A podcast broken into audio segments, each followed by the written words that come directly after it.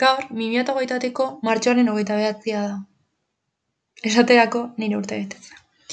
Eta gustatuko litzaidake gaurko e, podcast honetan esatea, e, portfolioan gehitu ditudan zenbait irudi eta fotomontaia aurreko urtean, e, bigarren martxioan, e, irakasgai batean, irudita soinuan, egindakoak izan zirela, GIMP aplikazioaren bitartez.